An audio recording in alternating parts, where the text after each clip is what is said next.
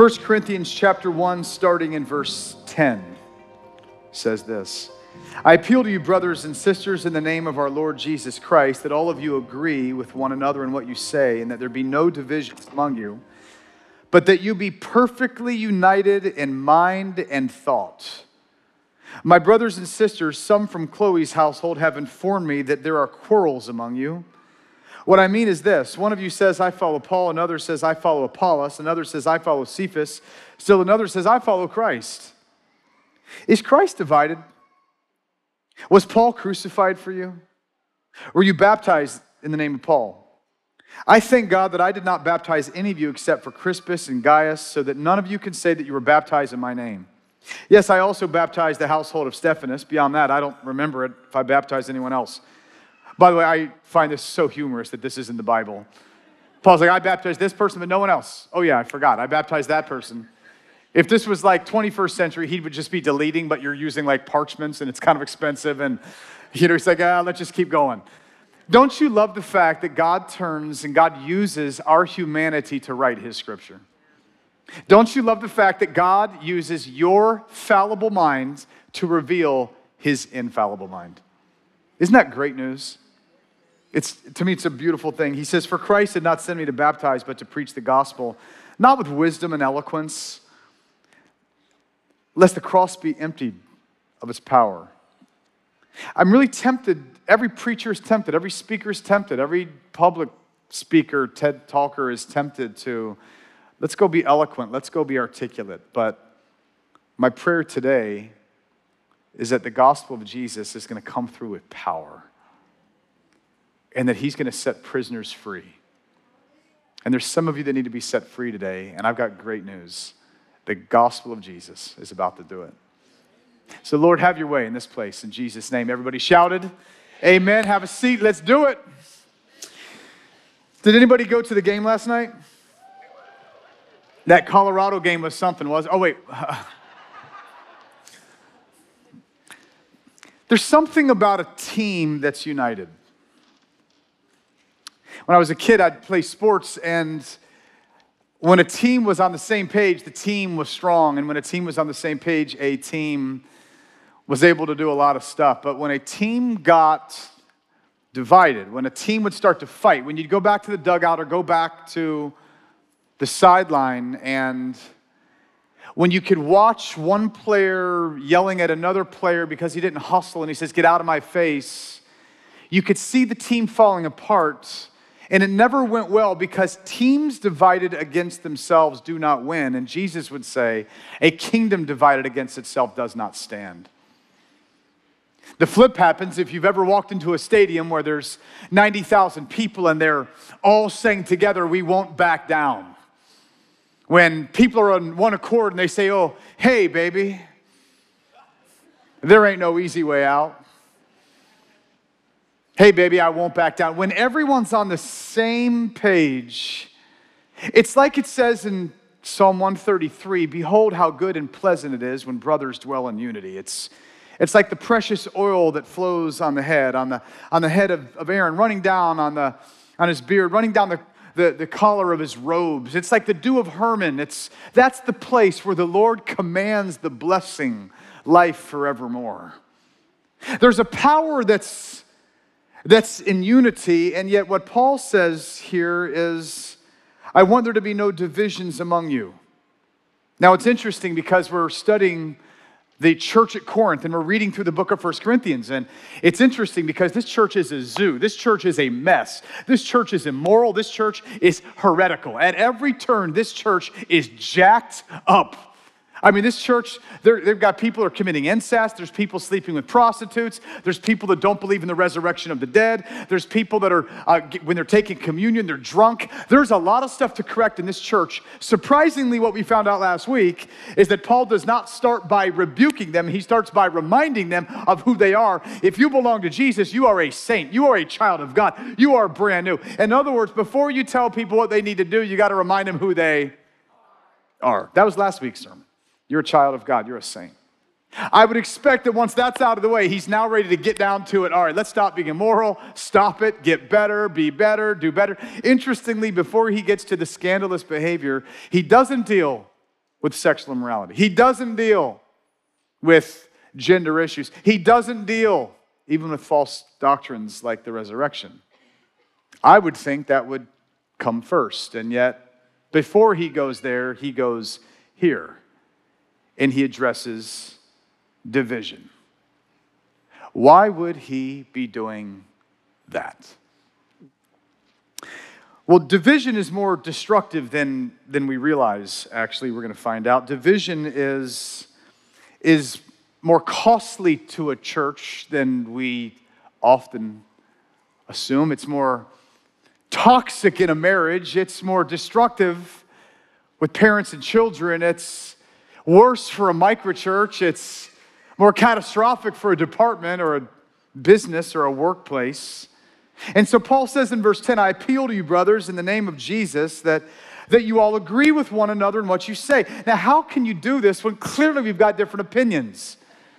While there's different opinions, he says, I still want there to be agreement. Agreement does not mean you everyone has the exact same opinion. It does not mean everyone has the same preference. He says, I want there to be no divisions. This word divisions, it's the word schismata. It's where we get the word schisms. It's, it's a word that would be used for a shirt that's been ripped. When a shirt's been ripped, it's got a schism, it's, it's been ripped. He's like, I want there to be no, no, no ripping apart of that stuff among you. He says, I want you to all be united. Now, can everyone say united?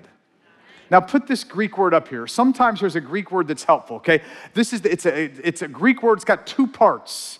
This is a, a Greek word that, it's a compound word that, that gets translated in different, play, different ways, but it's this katartizo, it's this idea of, in Luke chapter 6, verse 40, it says, every student or every disciple, when they've been fully trained, they will be just like their teacher or their rabbi.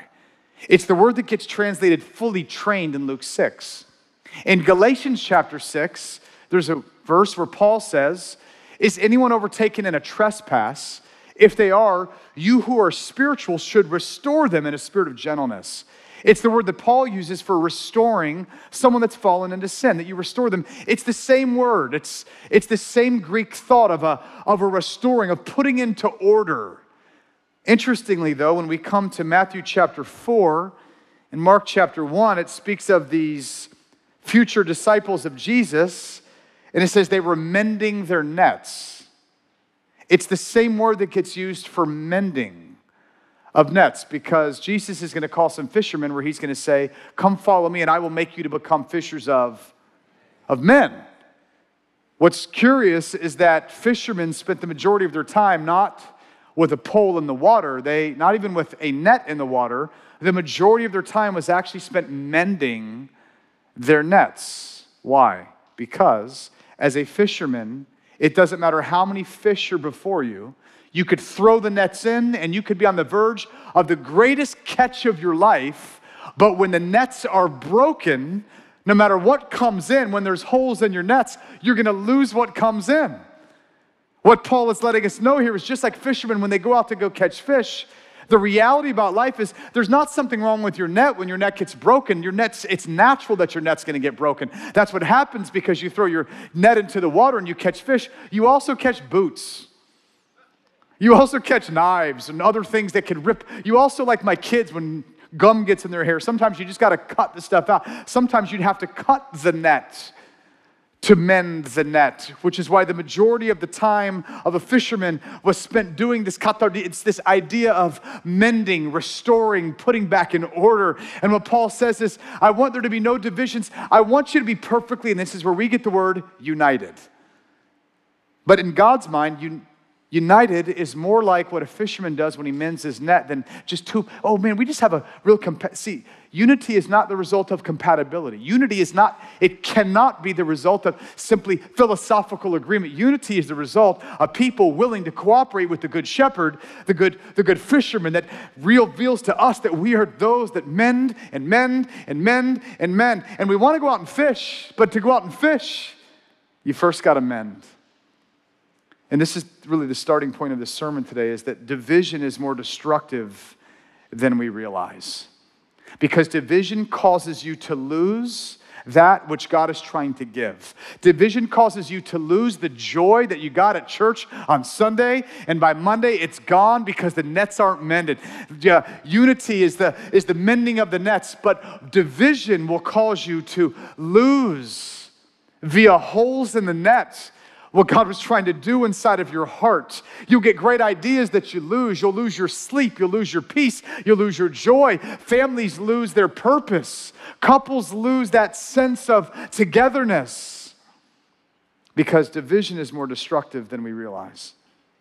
When the nets are good, we catch the fish. When the nets are good, we catch our joy. When the nets are good, we catch our peace. When the, when the nets are good, we catch ideas and remember them. When the nets are good, we, it's, it's odd. $10 when the nets are good is better than 20 when they're not because you're not losing what God gave you. And there's a lot of us that have prayed that God would give us things, and He does, but we lose the very things that heaven gave us because of divisions on earth. Jesus created an open heaven when he died on the cross, and the veil of the temple was torn. The gospel opens heaven, but division blocks the open heaven. It almost feels heretical to say it, but in verse 17 here, he says, Watch out lest the cross of Christ be emptied of its power. Now, the cross has power. The name of Jesus has power. The resurrection has power. And yet we're reading a paragraph in Scripture that says, Beware. Because as much power as the cross and the gospel and the resurrection have brought into our lives can be nullified by divisions allowed to remain. Division is more destructive than we realize. There's going to be a lot of things to address in this letter, but if the nets have holes, you won't catch anything you won't catch anything. This is why in a family, when the, the, the, mom and the dad are divided and they've got all kinds, listen, moms and dads, I get it. Oh, my, we need to address my child's behavior. She came in at three o'clock in the morning, you know, and we got to address my, listen, I, I get all of that. What Paul would say is before you address the behavior, the immorality, the failures of the children, let's look, is the family on the same page? Unity. Unity mending. I, I, I, like it because sometimes I feel like, well, unity, you just either have it or you don't. No, no, unity is not something you have or you don't. Unity is something you mend yourself into. And there is a time to cut some people off. And there is a time to, when, but, but can I just be honest? The culture we're living in is very undiscerning about, uh, they're toxic for me, they, they trigger me, I'm cutting them off. What we've done is we've cut and cut and cut and cut. Next thing you know, our nets are about this big because we've cut every we're dead to everybody. We're dead to everything. Oh don't get me wrong. There are times when you have a parting of ways with someone that is the exception to the rule after a long series of trial and error of mending and mending and mending and mending the nets. Because division is more destructive than we realize. So what's the answer? To have an open heaven you need a united church this is really this entire sermon in a nutshell. In verse 11 here, when Paul says about this, my brothers and sisters, I've heard from Chloe's household. He's, this letter is a response to a letter that was sent to Paul. They've informed me that there are quarrels among you. That there's, there's fighting that's going on. See, if I were the enemy, what I would do is I would divide and conquer. If I were the enemy, I would do whatever it takes to get you in your ego to get offended, hurt, disturbed because someone did you wrong. I would get you to take up an offense on someone else's behalf. Our culture is so offendable right now, we even take up other people's offenses. And what we don't realize is that the enemy is snickering behind closed doors, behind curtains, like a wizard of Oz pulling the strings, not realizing if he can get you convinced, oh, dang it, look what they dang them, darn them, whatever. And what Jesus wants you to do is to go mend nets. I'm not mending, I want to be right. I want to be justified. Watch, friends, there are times that you could be right and you won't be righteous. There will be times you're absolutely right, but you violated the unity of the Spirit and the bond of peace. This is why Paul said, or not Paul, this is why Peter says to husbands, Husbands, you better be loving to your wives. Because if you're not loving to your wives, your prayers won't get answered. He doesn't say anything to wives, so I don't know how it works in reverse. I don't know if he's like matriarchal or something like that, but he's like, husbands, bro, bruh, suck it up. It's like, I won't. He's like, well, then heaven's gonna be shut. I, I, won't. Then you're gonna have holes in your net, and God's gonna, you're gonna want God to bless. Don't you understand there are some times when it's better to be united than anything else?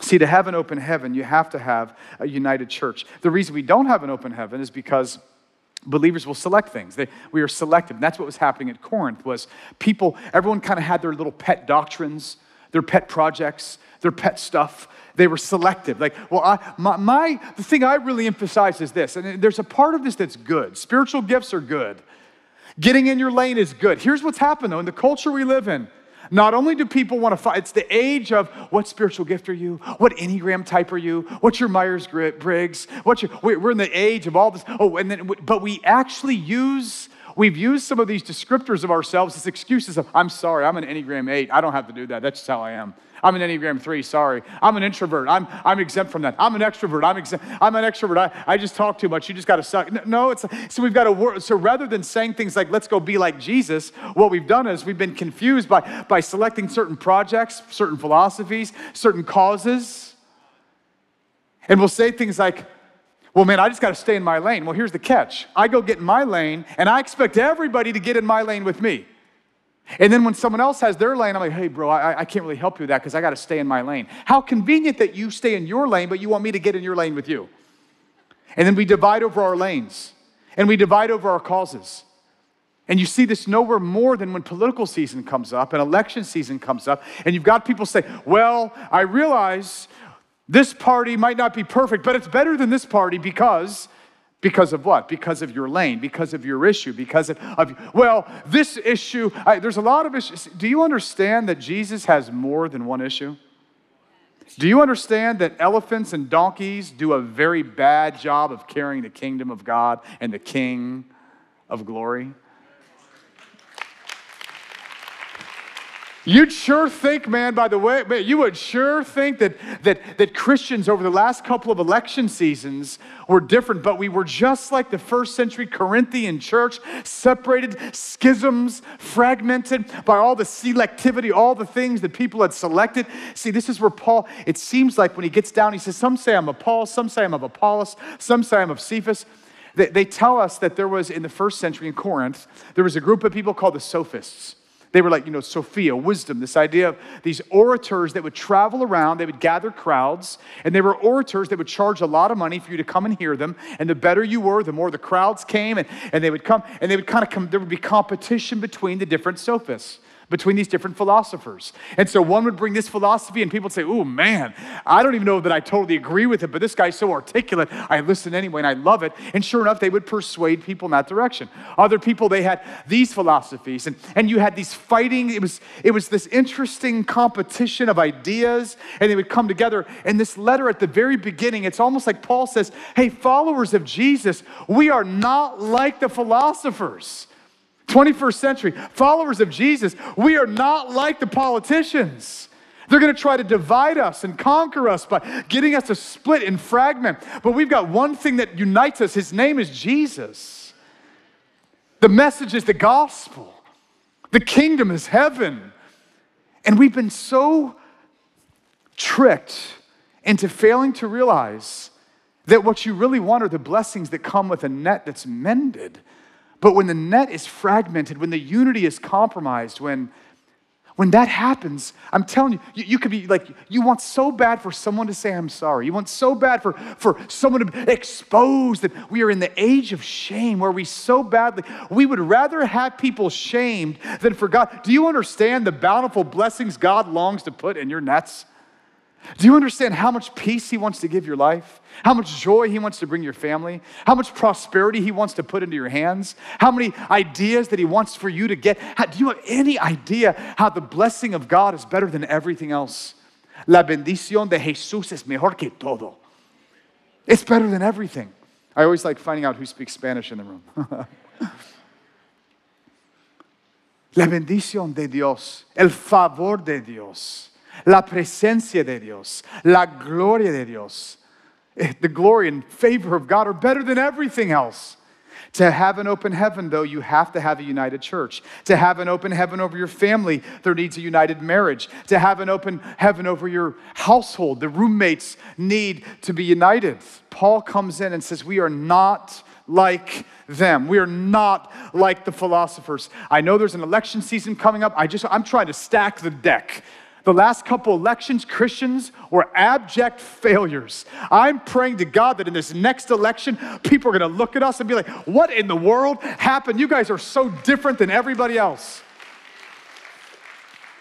Well, this is how it happens, by the way. He says, You know, what, what to do in verse 12. What I mean is this one of you says, I follow Paul. Now, this is natural. Paul is the guy that, that established and planted the church at Corinth. So there probably was like a a party of people, a group of people, they were very loyal to Paul. I get this. I took over for a pastor that had pastored our church for 25 years. Pastor Lastinger, he was an awesome pastor. So good, so godly, so gracious in so many ways. And so I would start to pastor my first couple years. I remember I would have people that say, Well, Mike, I'm, that's not how Pastor Lastinger would do it. I'm like, I know. He's on the mission field. I, I wish I knew what he was going to do, you know, because sometimes I, I, wish I knew because I, I wish he was still alive sometimes now so I could call him up and ask for advice. He was such a great man of God. And I'd have people say, well, uh, that, that's, that, that, that's not Pastor Lastinger. And, there's, and, I, and I felt that sort of that, I, I relate to that a little bit. When some say, I'm a Pastor Lastinger. Like I go to, I go to this church, but, but I'm a Pastor Lastinger. Other people would say things like, I'm of Apollos. Now, Apollos was interesting. He was, he was a really sharp guy. He came from Alexandria in Egypt. He was educated, well educated in Alexandria in Egypt. The best university in the Mediterranean world was in Egypt and Alexandria. Apollos was known for his rhetoric, his philosophy, his intellectualism. He, was, he would say words that you're like, I have no idea what he said, but that was awesome and he would speak or preach and people were like this is incredible. And and, and so there was there are people that are like very highbrow like oh man. Like i was talking to someone recently and and i let them know like i'm not sure if you heard but the university of florida was the number one public university in, in the nation and like the number 15 university overall. And uh, i graduated from the university of florida you know and uh, and they said yeah that, that's great. I graduated from harvard. I was like oh you win you know well, Paul was no slouch. He was from Tarsus, and Tarsus was no slouch, and Paul was very educated. But Apollos was very likely more educated and sort of trumped his educational credentials. And yet, what he, and there's some of us that are, we're very much like, well, I, I really like to watch the YouTube clips of, or I'm really into, and there's, so, so one faction is like the Pauline, maybe the founders. One is this intellectual thing, whatever. The next one is Cephas. Now, Cephas was interesting. Cephas was the, another word for Peter. Paul was the apostle to the Gentiles, Peter was the apostle to the Jews. A lot of us, when we're thinking of, of like racial divisions or ethnic divisions, we think in terms of color. For them, um, there, there might have been some color aspect to it, but it was very much in the church a Jewish race, and then there were the Gentiles. So most of us would be Gentiles, there'd be some Jews, and there was a there, there was like a, I don't know, uh, there was a competition, there was an infighting, there was a, there, there, there was schisms that absolutely took place. Sometimes it would be theologically because I've, I've, even me, like sometimes I'll hear a Bible teacher and then they're always bringing out their Jewish roots. And I'm like, oh, I love the Jewish roots. You know, say, oh man, I don't know if you ever just like studied the Jewish roots of our faith. And it's like, whoa, man, the rabbis said, you're like, oh, that's incredible, you know. And so some of it could be that, but some of it is also, that's my people.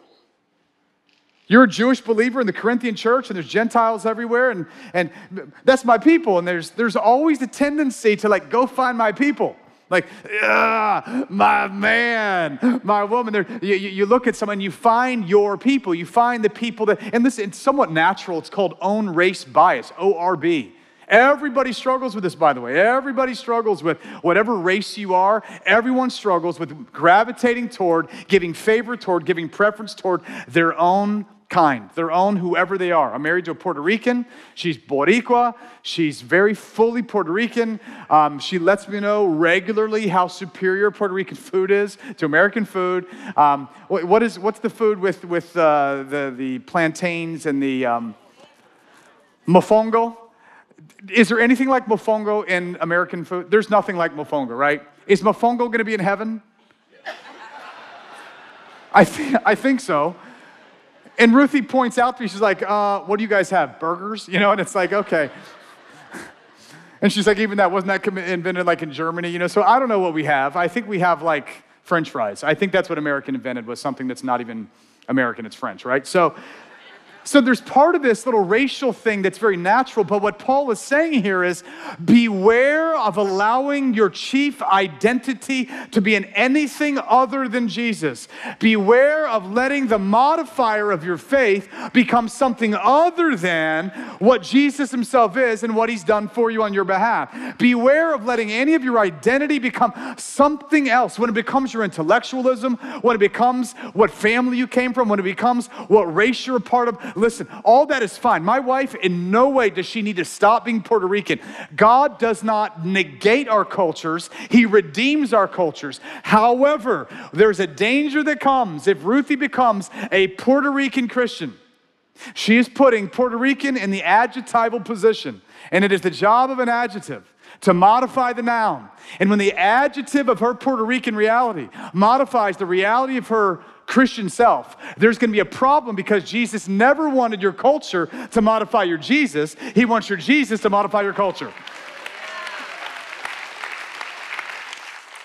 So be Puerto Rican, be extroverted, be introverted, but what you are is a Christian introvert, not an introverted Christian.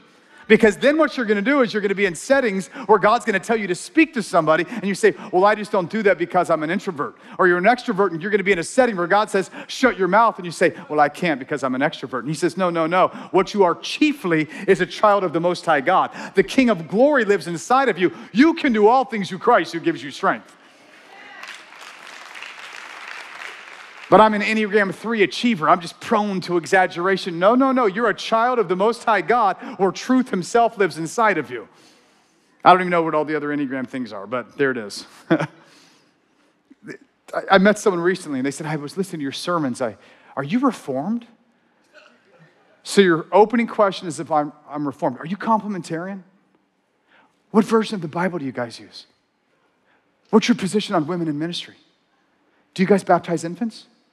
Do you baptize in the name of the Father, Son, and Holy Spirit, or only in the name of Jesus? Which, how, how long are your sermons? Do, do you guys sing? Do you guys sing any Hillsong songs? Because I heard Hillsong got canceled, and we need to cancel all the Hillsong songs.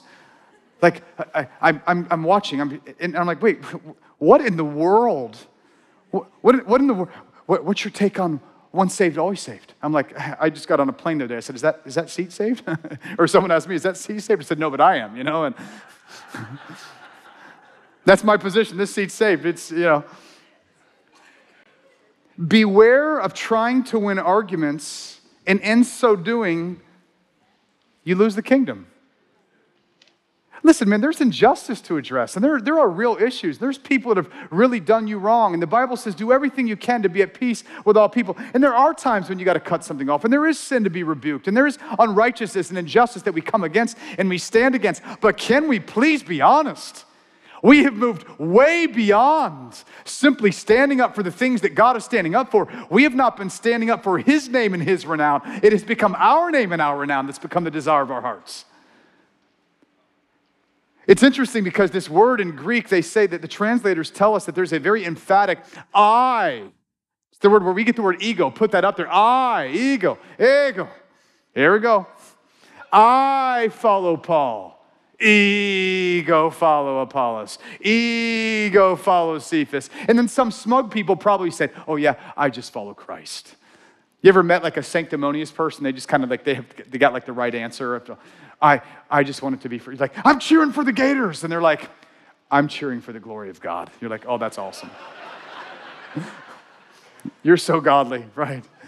You ever met the people like that? But we're like, the rest of us are like, yeah, the thing is, up in heaven, there's different sections. You know, you over, you know, in the, I don't know, the Tennessee section, you got like Reggie White. You know, he's representing Tennessee because like the greatest ball there ever was. You know, and then over here, and you know, over in the in the Alabama section, you got you know one of these guys that's going to represent them. You know, Tua, because I hear he's a Christian or something. But when it comes, there's going to be a section that's the Gator section. It's going to be represented by Jesus. Because the sun is orange and the sky is blue, is what they say, right? So there's that, there's those kind of schisms that can come, and we say those things in jest, and of course I'm jesting here. Mostly.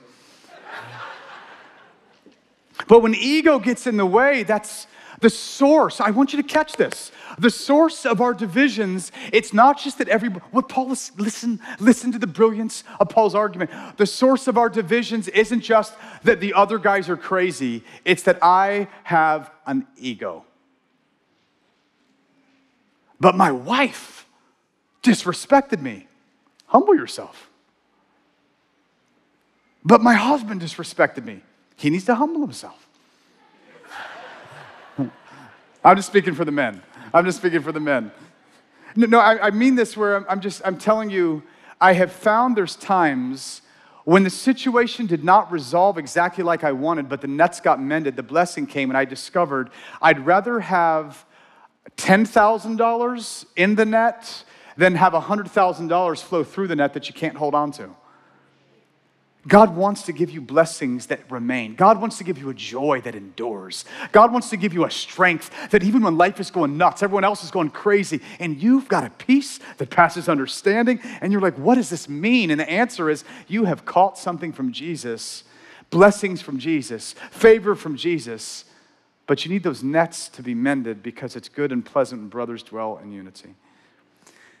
I was, I was listening to uh, Phil Jackson describing how the 1990s uh, Chicago Bulls were so great and all the stuff that you had. And one of the things he said was this was a team that was loaded with egos.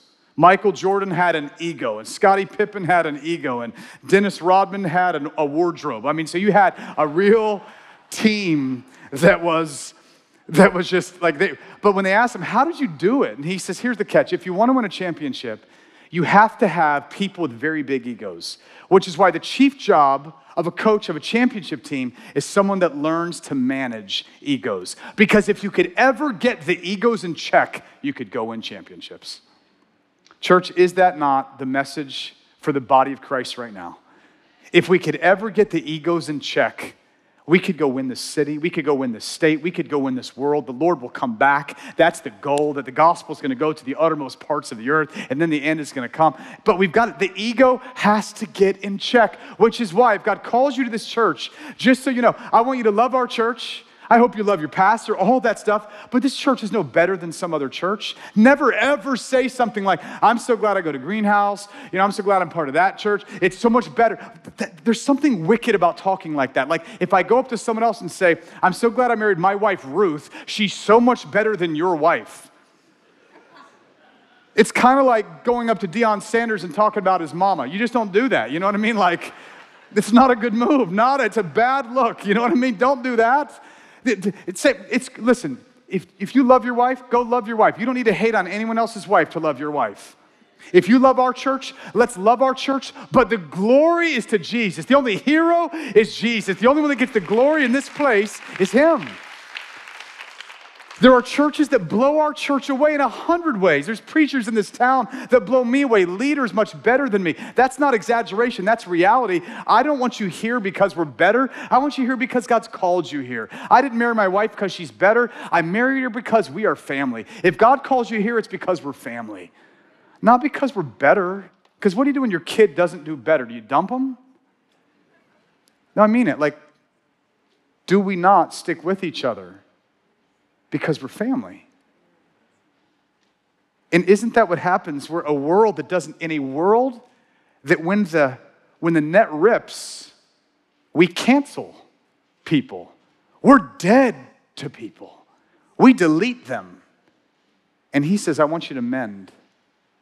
Because if someone's overtaken in a trespass, 21st century would be if anyone's overtaken in a trespass, you who are spiritual, cancel them, expose them, rebuke them, shame them.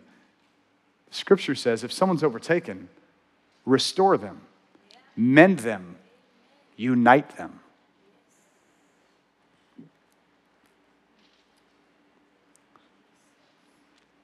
Paul says, as he finishes this off, he says, Is Christ divided? Was, was Paul crucified for you?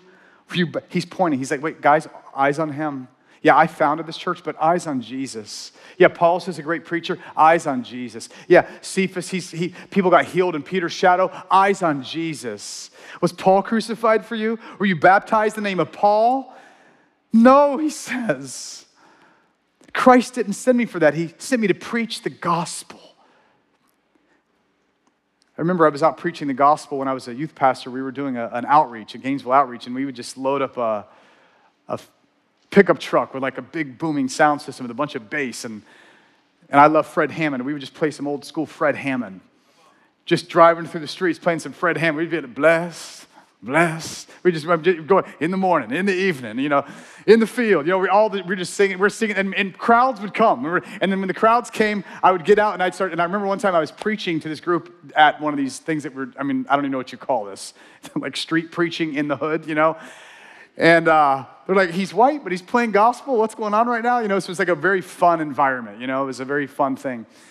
And I remember I was preaching at one point, and this heckler got up, and I was saying, Jesus shed his blood for you. He says, Not Jesus died for you. He said, Don't listen to him. I would have sworn the guy was an atheist or a witch. He comes up afterwards, and, I, and I, I, said, Bro, what, what are you doing? He says, Man, you're not, t-. he said, Don't listen to this man. He's not telling you the truth. I said, What did I say that wasn't true? He said, You told all these people Jesus died for all of them, and Jesus shed his blood for all of them. I said, I believe that. He says, Don't you, are you not reformed? Because if you're a Calvinist, you believe in tulip. And the tulip Calvinism includes L, limited atonement, which means Jesus limited his atonement only to those that would believe in him. He was never going to, Jesus is, a, he doesn't waste anything. He doesn't waste his blood on someone that's not going to believe in him. So you get up here telling all these people God loves you and died for you. He said, God only loves some of them. What you need to, I said, what would you like me to say? He said, tell them if you are chosen, God loves you and shed his blood for you. And if you're not, you're damned. I say, bro, I'm not preaching that. I'm gonna go ahead and keep on telling everyone in this room right now. I can tell you from the bottom of my heart Jesus died for you. Jesus loves you. Jesus desires a relationship with you.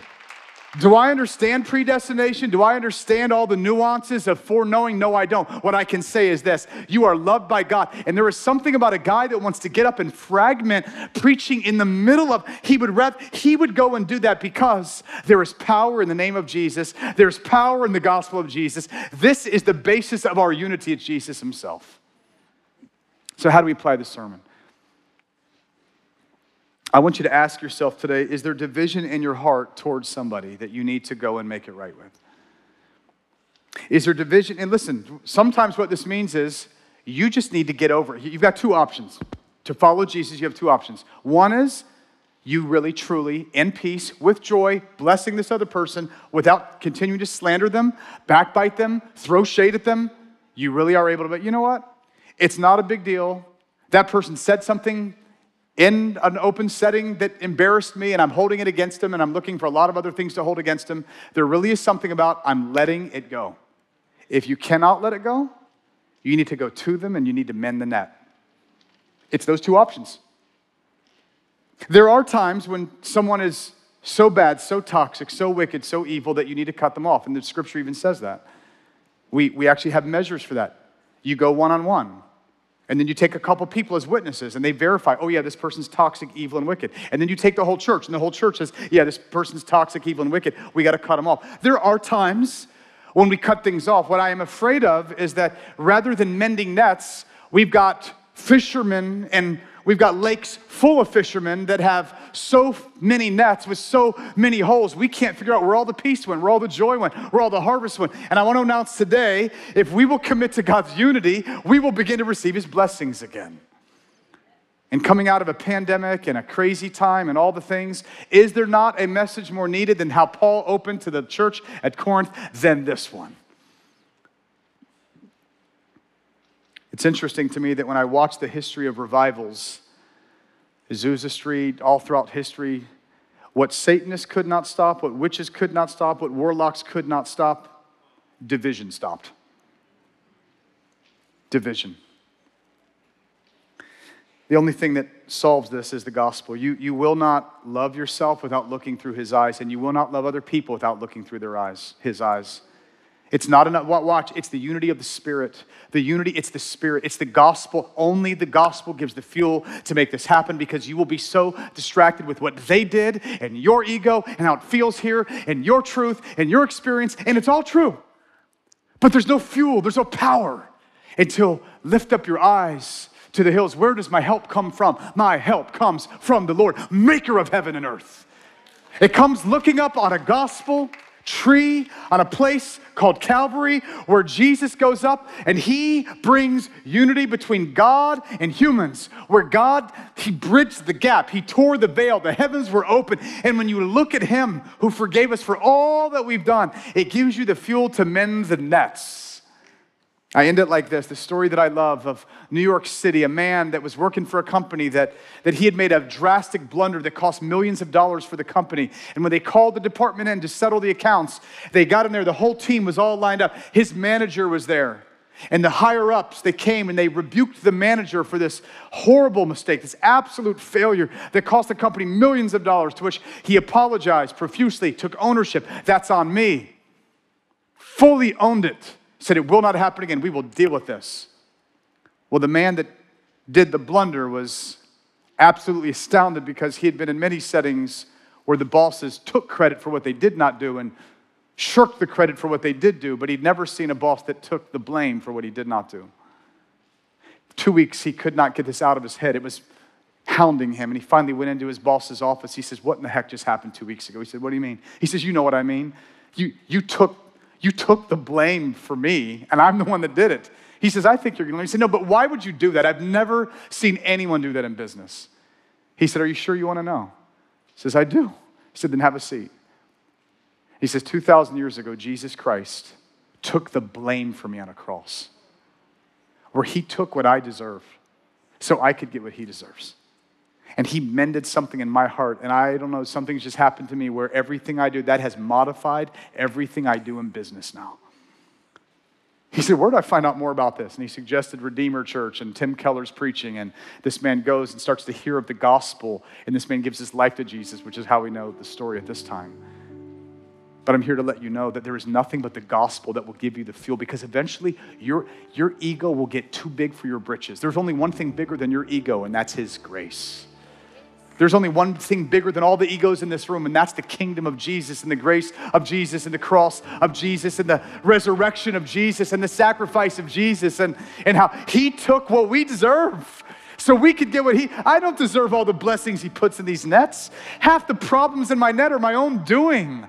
But the gospel gives you the fuel to mend the nets. And, church, I'm calling us when we leave this place to let our faith in Jesus modify everything else that we do in business, at work, with our kids, modify our culture, modify this next election, modify what we do, and watch when the world doesn't get turned upside down.